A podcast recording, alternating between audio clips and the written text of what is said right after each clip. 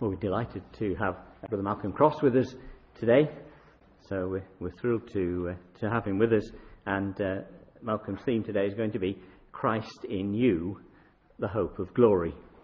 And uh, there's going to be two, two talks. The first one in principle, and the second one in practice. So to introduce the first part, uh, Malcolm asked that we could, we could read together from Paul's letter to the Colossians and chapter 1. So the first reading, Colossians chapter 1. And uh, Malcolm Storer is going to read that for us, please. Malcolm. Reading from Colossians chapter 1.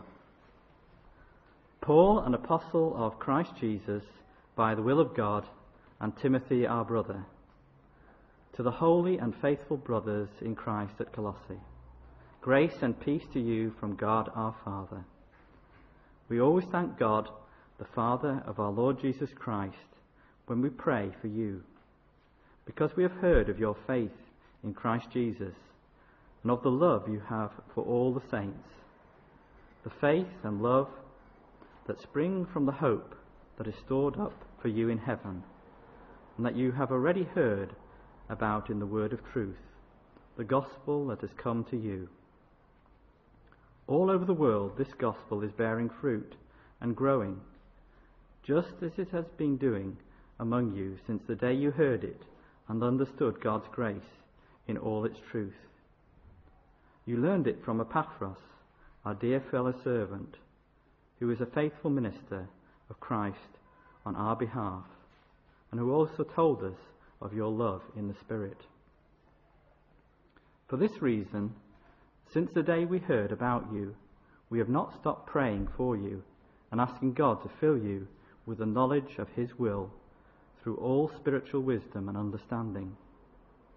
And we pray this in order that you may live a life worthy of the Lord and may please Him in every way, bearing fruit in every good work, growing in the knowledge of God, being strengthened with all power according to his glorious might, so that you may have great endurance and patience, and joyfully giving thanks to the Father, who has qualified you to share in the inheritance of the saints in the kingdom of light.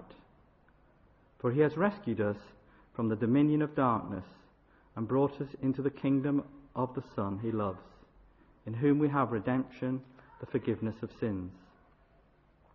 He is the image of the invisible God, the firstborn over all creation. For by him all things were created, things in heaven and on earth, visible and invisible, whether thrones or powers or rulers or authorities, all things were created by him and for him. He is before all things, and in him all things hold together. And he is the head of the body, the church. He is the beginning and the firstborn from among the dead, so that in everything he might have supremacy. For God was pleased to have all his fullness dwell in him, and through him to reconcile to himself all things, whether things on earth or things in heaven, by making peace through his blood shed on the cross. Once you were alienated from God and were enemies in your minds because of all your evil behavior.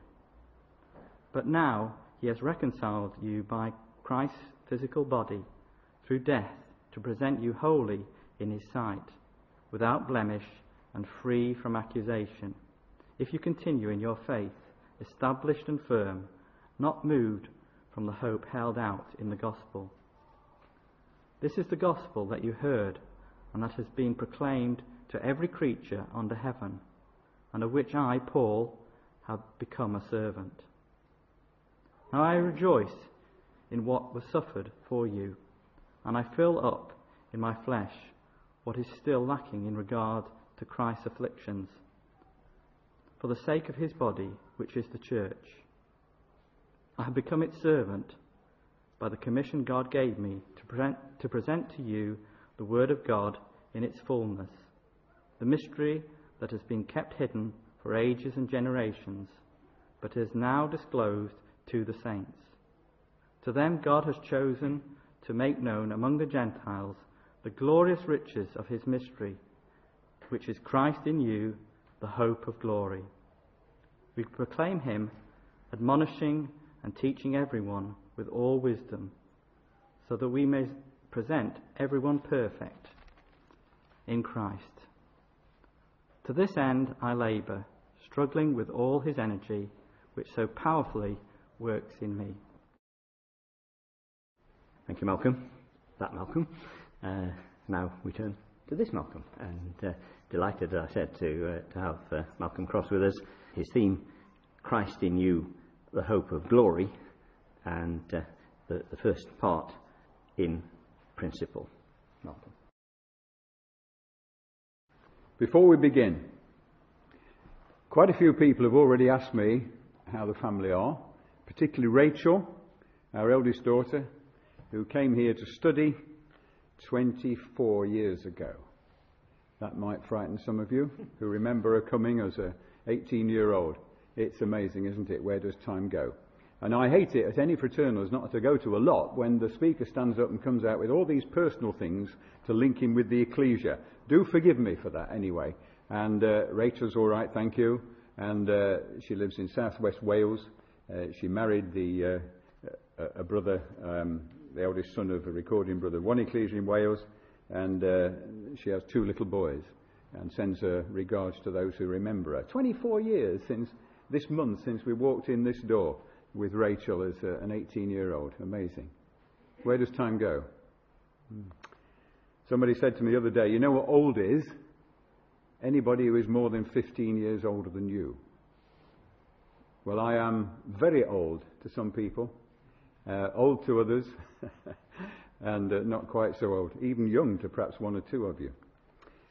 The point is that what I want to do is to express thanks anyway been invited, and what I want to do is to do something realistic and beneficial.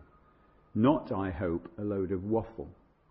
Because as I've got older, that sounds terrible, doesn't it? Who'd ever thought me, who came in this hall at age 21 in 1961, would end up saying, Well, I'm now in my 70th year, you know, and uh, what experiences have I got? I would like to answer, say one thing before I get down to business, one other thing. It's about 15 years since I was last at Old Trafford speaking, and in that 15 years, a lot has happened in my life, a tremendous amount actually. Not only to do with the family, but my visits abroad, worldwide, including quite a lot for the CBM in Africa and India. And these sort of things certainly influence you. The old Malcolm Cross, who was a nitpicking, petty minded, I dotting, T crossing person, uh, has now uh, hopefully disappeared, although in conversations afterwards you might find that surfacing again. well, let's kick off by a very important thing. I'm going to ask Dave just to operate the HP. I've only got one for the first session and a few more for the second session. This is a question for you, and this is the starting point.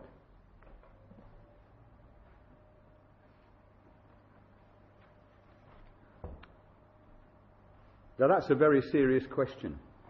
It's one that I have eventually evolved, using that word in the best sense, have evolved that question over the years, particularly as a result of, uh, of CBM work.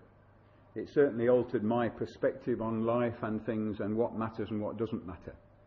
And when you are in uh, a closed environment, in one ecclesia or one area or just this country, it can certainly uh, put you on a restricted vision to what is important.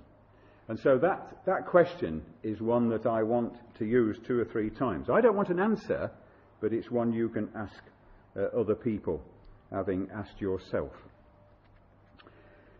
All I want to do today is to try to build you up and not break you down. I want to build up the body of Christ, to encourage the faint hearted and to help the weak. I want it says in Thessalonians, Paul said, to encourage one another and build one another up in love. Because a statement is clearly made if we don't have the Spirit of Christ, we're none of His. That makes you quake a bit, doesn't it? If you don't have the Spirit of Christ, you are none of His. Where do we start then? Where do we start? What is it that God wants from us as the first priority quality?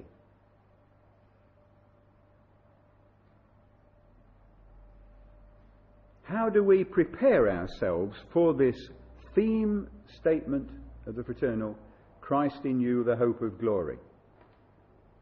Well, God tells us that the most important human quality He wants is, and I should be quoting a lot of scripture, we're not going to look a lot up.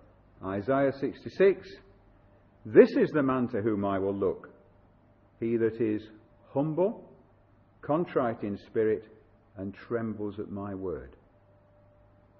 Through Micah, he says, What does the Lord require of you but to do justice, to love mercy, kindness, modern version, and to walk humbly with your God? Again, humble comes into it. In Philippians, Paul says, Do nothing from selfishness or conceit, but in humility count others better than yourselves. Isn't it clear?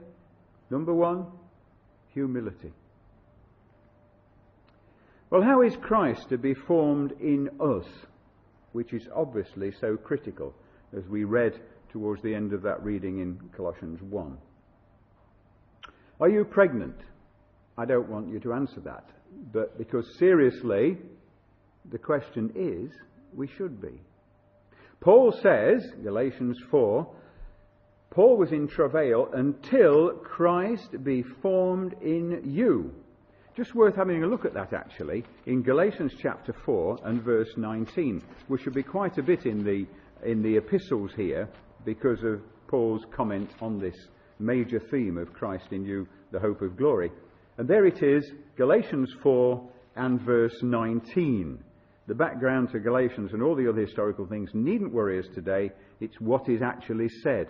My little children, verse 19 of Galatians 4, with whom I am again in travail until Christ be formed in you.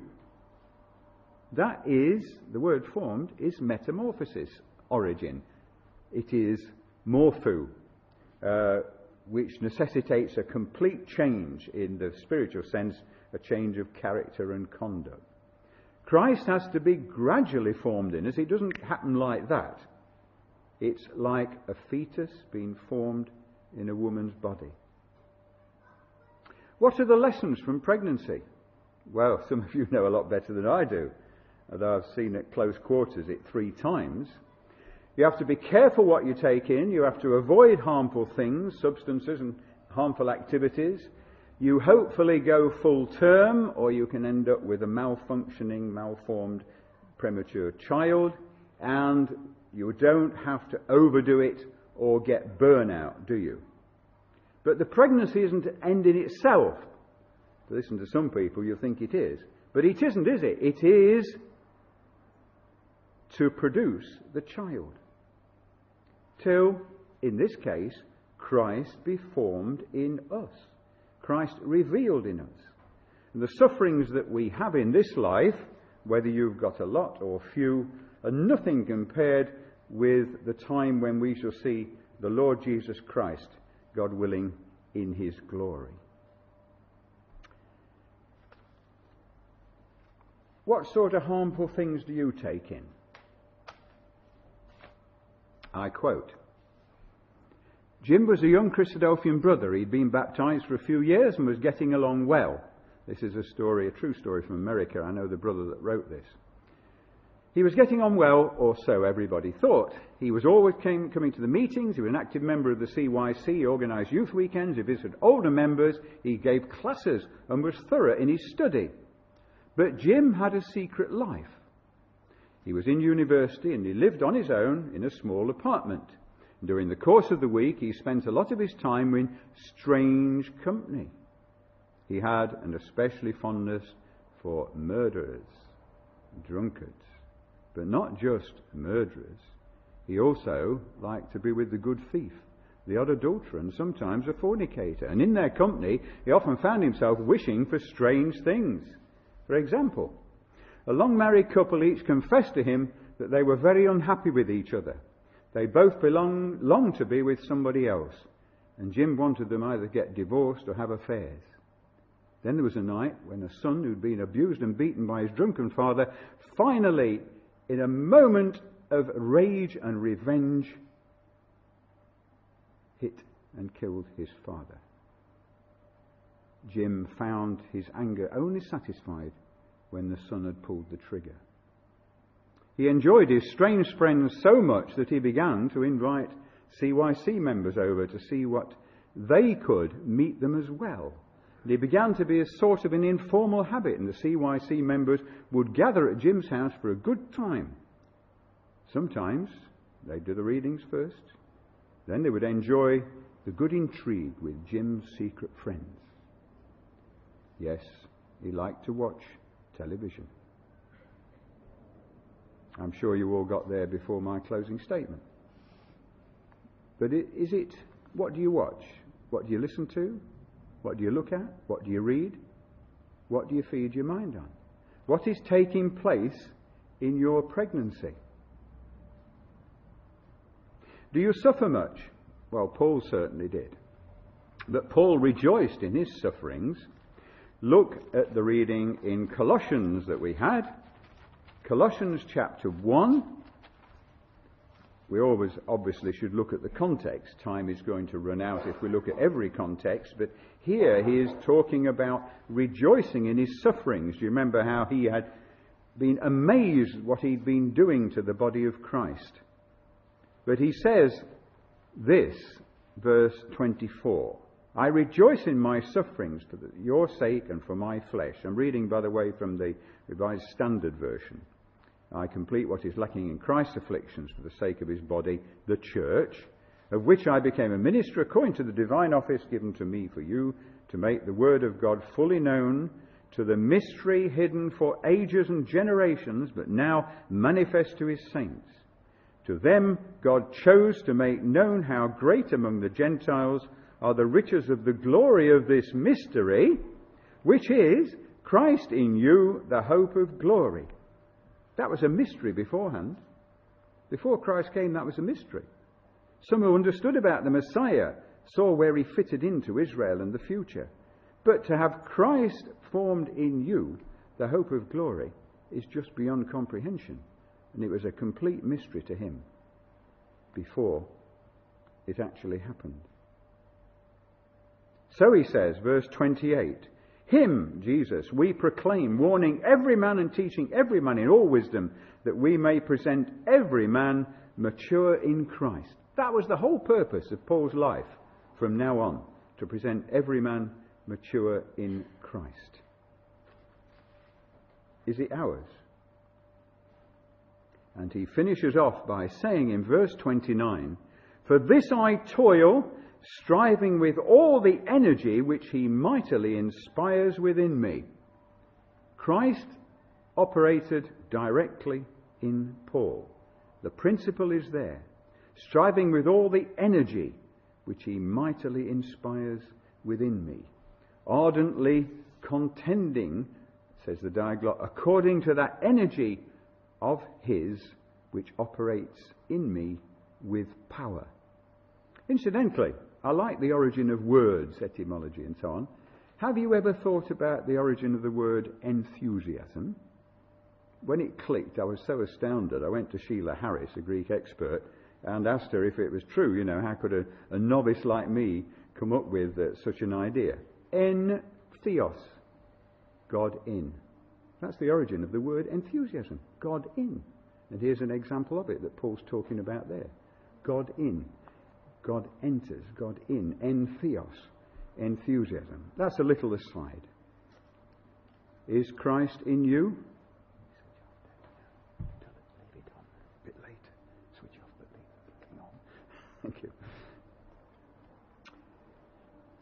Let's have a look what he says in the second of Corinthians, and we, we'll spend a bit of time in there uh, later in the second part. But let's just have a look now. Second of Corinthians. Uh, 2 Corinthians chapter 13. Paul is exhorting them to examine themselves in verse 5. Examine yourself. This is, this is exhortational material today for you, not your neighbour or your friends or your brothers or your sisters. It's for you. Examine yourselves, 13 verse 5, to see whether you are holding to your faith. Test yourselves. Do you not realize that Jesus Christ is in you, unless indeed you fail to meet the test? What did that mean? Obviously, it was important because he says in verse 9, For we are glad when we are weak and you are strong. His only concern wasn't himself, it was to strengthen his brethren. What we pray for is your improvement. Do you pray for the improvement of all your brethren and sisters? Not just those here, but in all the ecclesias around, all in England, all worldwide? That was what he was doing. So, verse 10 I write this while I'm away from you, in order that when I come, I may not have to be severe in my use of the authority which the Lord has given me. What for? Not destruction, building up, and not tearing down. When Paul wrote to the Galatians, he said, I no longer live, but Christ lives in me. Any of us say that? I no longer live, but Christ lives in me. Now go to Ephesians chapter 3, just to get a connection with this burning mission that Paul had. Ephesians chapter 3 and verse 14. The whole section is actually from 14 to 19. Ephesians 3, verse 14. This is Paul praying on his knees. Incidentally, there's all sorts of different uh, ways in which one can pray and conditions. You don't very often see in scriptures reference to standing up to pray, but you get lots of sitting down, lying down, being prostrate, hands up in the air, and all sorts of things but not many as we traditionally do it. But he now is bowing his knees, is in prayer to God, from whom every family, verse 15, in heaven and earth is named, that according to the riches of his glory, he may grant you to be strengthened with might through his Spirit in the inner man, and that Christ may dwell in your hearts through faith that you, being rooted and grounded in love, may have the power to comprehend with all the saints what is the breadth and length and height and depth, and so to know the love of Christ which surpasses knowledge, that you may be filled with all the fullness of God. Brilliant words. We cannot comprehend them. Well, if you can, tell me afterwards fully. What about for those who have got the science and engineering background? What about this multi-dimension. Time doesn't come into this. He talks about height and breadth and length, but he talks about depth. I think he's referring there to foundations. You can't live forward without remembering the foundations. So I'm sure that's what he means incidentally about depth. And finally, then, when he says in verse 19, to know the love of Christ which surpasses knowledge. That's amazing. Can we understand? He continues, look in Ephesians 4 and verse 13, verse 11 for connection. Verse 11 of Ephesians 4 His gifts were that some of you would be apostles, some prophets, some evangelists, some pastors, some teachers. We all know this is true, don't we? We've all got different abilities. For the equipping of the saints, for the work of ministry, for building up the body of Christ. Not using it to break down and destroy. Until, verse 13, we all attain to the unity of the faith and the knowledge of the Son of God, to mature manhood, to the fullness, the measure of the stature of the fullness of Christ. So we're no longer children. That is a, a marvelous statement. And he continues, verse uh, yeah, 14 for connection then with the next bit. So we're no longer children tossed to and fro and carried about by every wind of doctrine, by the cunning of men, by their craftiness in deceitful wiles. Human nature can be terrible, can't it? And it's wreaked havoc in different areas of our community. Rather, he says, verse 15, speaking the truth in love, we are to grow up in every way to him that is the head, into Christ, from whom the whole body joined and knit together by every joint with which it's supplied, each part is working properly, makes bodily growth, and upbuilds itself in love. Not the sort of thing you decide in your own brain naturally, is it? But this is God's way. The building up of the body of Christ. Building up from and into the head, the Lord Jesus Christ. Well, how do we get this new nature? How is it renewed in ourselves?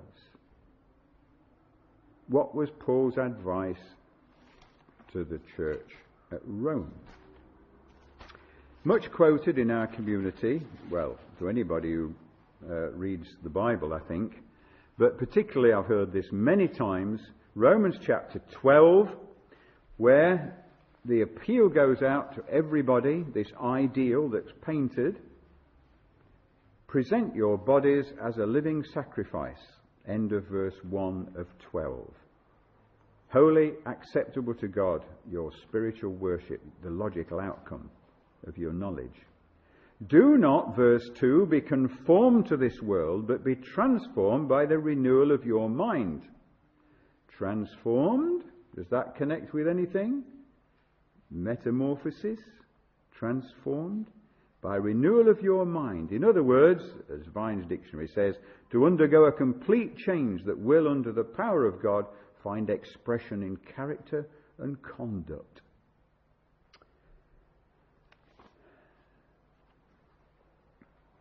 Something that I found years ago in the Way Ahead magazine, a nice little magazine if you haven't come across it. Um, the carpenter's tools had a conference. Brother Hammer was in the chair. The meeting had informed him that he must leave because he was too noisy. He said, If I have to leave this carpenter's shop, Brother Gimlet must go too. He's so insignificant that he makes very little impression. Well, a gimlet was a little device for making holes in wood so you could then drill, for those who are younger than me. Little brother Gimlet stood up and said, All right, but brother Screw must also go. You have to turn him round and around and again and again to get him anywhere. Brother Screw then said, If you wish, I will go, but brother Plane must leave also. All his work is on the surface. There's no depth to it. To this, brother Plane replied, well, Brother Rule will have to withdraw if I do, for he's always measuring other people as if he were the only one that was right. Brother Rule then complained against Brother Sandpaper. He's rougher than he ought to be, and he's always rubbing people up the wrong way. In the midst of the discussion, the carpenter of Nazareth walked in. He come to perform his day's work. He put on his apron, went to the bench to make a table. He employed the screw, the gimlet, the sandpaper, the hammer, the plane, the saw, and all the other tools. After the day's work was over, the table was finished. The carpenter left. Brother Saw, Saw arose and said, Brethren, I perceive that all of us are needed by the carpenter.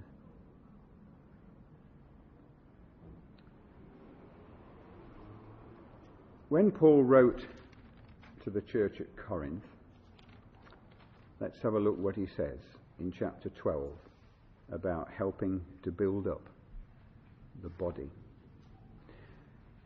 1 Corinthians 12, there's a whole section there that deals with the body. That incident there was obviously about the tools in the carpenter's workshop. Very clever, but it's similar here with the body, isn't it? The carpin, the um, body, verse 12, is where it starts. Just as the body is one and has many members, and all the members of the body, though uh, many are one body, so it is with Christ. If by one Spirit we're all baptized into the one body, Jews, Greeks, slaves, or free, all are made to drink of the one Spirit. Verse 14 the body does not consist of one member, but many. If the foot should say, Because I'm not a hand, I don't belong to the body, would not make me any, any less part of the body. If the ear should say, Because I'm not an ear, I do not belong to the body, that would not make it any less part of the body. If the whole body were an eye, and so it goes on. Verse 18, very good, by the way, to show uh, creation. God arranged, verse 18, the organs of the body, each one of them as He chose. Interesting. Uh, point that. You can't fit evolution into there. But verse 19, it gets ridiculous. If all were a single organ, where would the body be? As it is, there are many parts, yet one body. The eye cannot say to the hand, I've no need of you, nor the head to the feet, I have no need of you. On the contrary, the parts of the body which seem to be weak are indispensable. We all know how true that is. And when we get to verse 27, to save time, you are the body of Christ and individually members of it. Isn't that true? You are the body of Christ. Let me just take the practical example of that. I've used this in Africa. Here we see here we see the body. I think you have to stand up. Can everybody see that? It's pretty obvious. It's got Dave Tanner written all over it, hasn't it? Thank him for doing the original. And that is the body, and that is the church of Christ. It's obvious what the head is. The head is the Lord Jesus Christ. And that's how a good body should be. But some, as Paul says, decide to cut the feet off. Some decide to cut a hand off, or even both hands. And so you've gone with the arms and the legs. And some are so foolish, they cut themselves off from the head.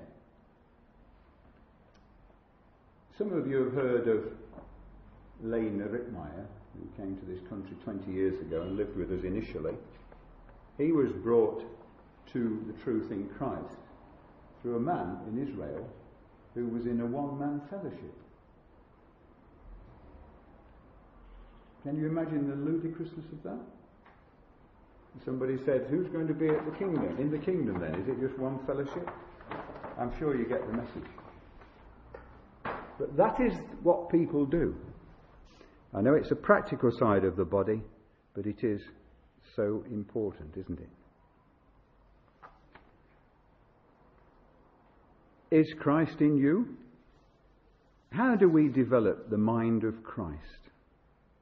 Paul says, when he wrote to the Corinthians in verse 16 of this same chapter we're looking at,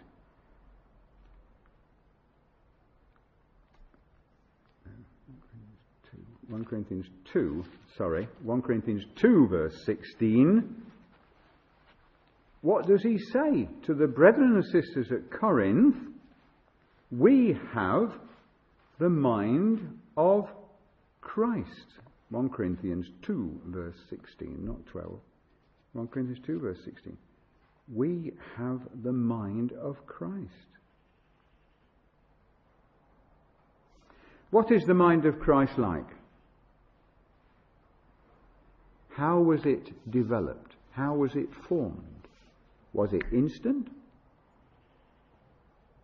I think what we have to do is to look in a place that's very simple and very complex at the same time. Go to Luke chapter 4. Luke chapter 4. And here we have, everybody knows it, the temptation in the wilderness. Now, as a young man, when I read this, I thought, well, this is great. I thought, if I'm tempted in any way, all I've got to do is to quote Scripture, and that's it. I've done. Finished. Even some of the younger ones are laughing at that.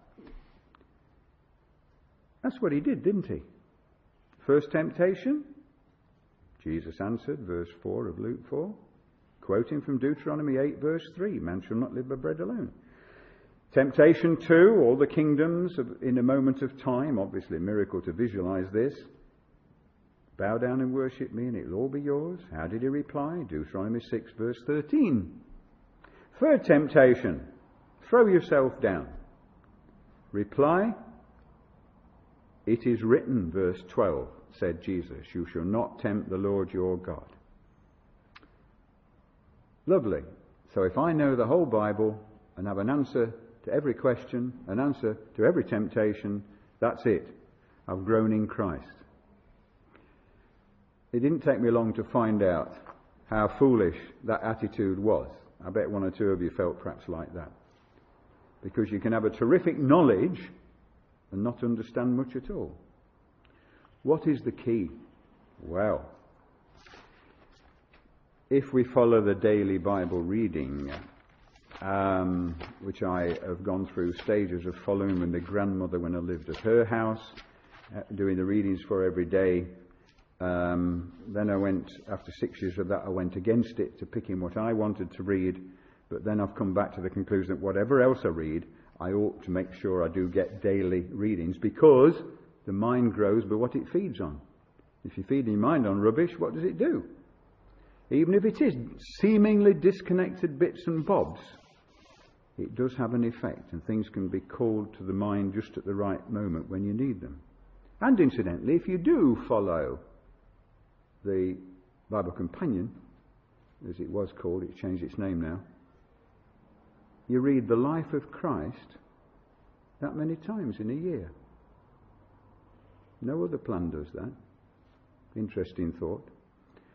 But reading Matthew 5 began to hit home as I matured. Matthew 5. We all know these probably backwards.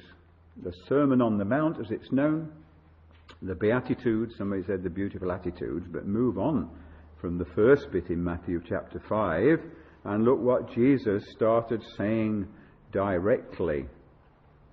He knew what the religious leaders were like, and he says, verse 21 You've heard it said by men of old, You shall not kill. Whoever kills shall be liable to judgment. Exodus 20, that's based on. But I say to you, He's the Son of God, that everyone who is angry with his brother should be liable to judgment.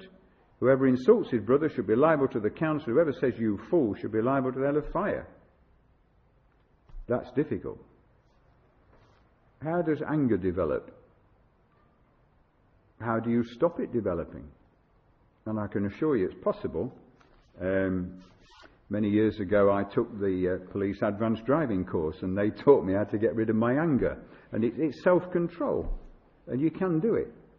You, you can change your mind and your approach. That's a minor example. But look at the outcome of anger. We hear it all the time, don't we, on the radio, press, television. Yeah? Murders. How do you get behind the action to the thought? It was even harder when I got to verse 27. I really began to grow up then. You've heard that it was said, You shall not commit adultery, but I say to you that everyone who looks at a woman lustfully has already committed adultery with her in his heart. Hands up those who never have.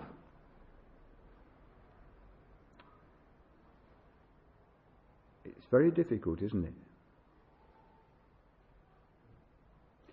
And it's even more difficult when you get further down to verse 43.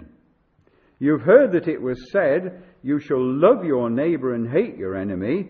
But I say to you, I say to you, I say to you, Jesus keeps saying all the way through, and we can look at lots of examples.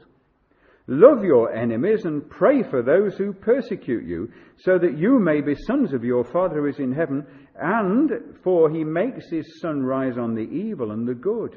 He does both. He sends the rain on the just and the unjust. If you love those who love you, what reward have you? Do not even the tax collectors do the same? Of course they do. If you salute only your brethren, what more are you doing than others? Do not even the Gentiles the same? If you want to be complete, perfect, the word used in a lot of versions, complete is the real meaning. You must be complete as your heavenly Father is complete. Perfect. Now, that, I suggest, is nearly impossible. Is your life governed by rules or principles? Can you slip that on again, David, please? The reason for emphasizing this again, you'll see when we get to the practical bit later. If you want me to expand that, is is your life governed by man made rules or God given principles?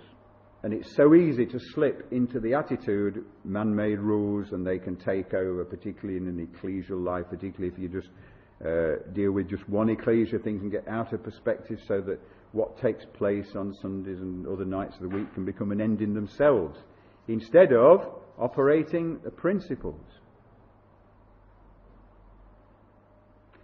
Let's look before our break at John 14. John is an amazing gospel, isn't it? The way of presenting it is so, so different from the others, and he seems to get to spiritual depths, or should I say, spiritual heights, that others just do not come out with. Incidentally, uh, there are more books being written about John than any other book in the whole of the Bible. There are more people who've had a go at writing about John. Not many in our community, although that is increasing, I'm pleased to say. It just shows it's always fascinated people. But John 14, the Last Supper was over. Jesus had given a new commandment to them, or restating, in fact, of an old commandment. A new commandment I give to you, that you love one another as I have loved you, in chapter 13, this is.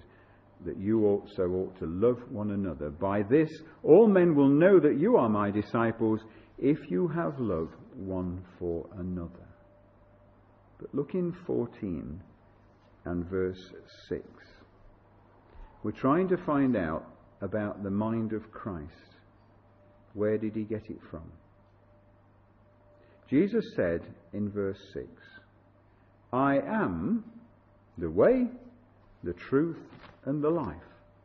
Anybody, I suggest, by the way, that concentrates on one part of that and says Jesus is the truth uh, and ignores the way and the life is completely up the creek. This has been one of the problems we've had in the mission field until about 10 years ago, as some of you know. We've concentrated such a lot on preach, preach, preach this, uh, you know, the truth uh, as um, a system, right? And people have carried on living the same sort of life, even amalgamating some of their beliefs and way of life. You see, and not getting it clear. This is why recently booklets and courses have been written by the CBM to get them to realize that a change of life is needed.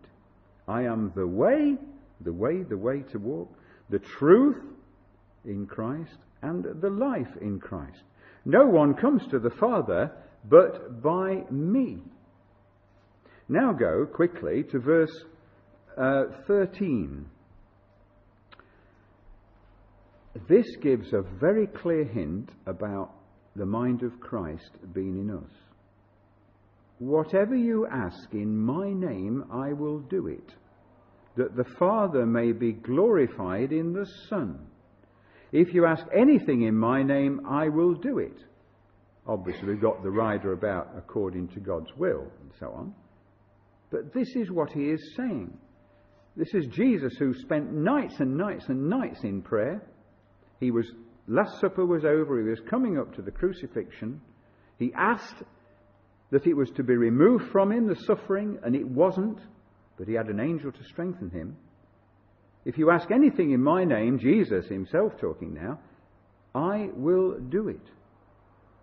What does he mean? If you love me and keep my commandments, verse 5, you will keep my commandments. If you love me. And I will pray the Father, verse 16. He will give you another counselor to be with you forever, even the Spirit of truth, whom the world cannot receive because it neither sees him nor knows him. You know him, for he dwells with you, and I and will be in you. I will not leave you desolate, talking about after the resurrection, talking about his return, talking about his coming back to the earth in the, the form of the Comforter and so on. But what I'm leading up to is verse 23. If a man loves me, he will keep my word, and my Father will love him, and we will come to him and make our home with him. That is an amazing statement, isn't it? We will come. We, not just Jesus, but we will come and make our home with him. And verse 24 He who does not love me does not keep my words. But looking on the positive side, the word which you hear is not mine, but the Father's who sent me. That completes the circle. The word that he spoke is from his Father direct. When he was answering his temptations, it was his Father's word. But he understood the principles behind, the thoughts behind the words as to what God wanted him to do. And that is another major aspect of the life of Christ. We know that it was said of the disciples they couldn't do certain miracles in certain places because of their unbelief. In other words, they were restricted. They'd restricted themselves because they didn't ask. Let's hope we don't restrict ourselves because of our unbelief. And the practical aspects of that we'll look at in the second talk.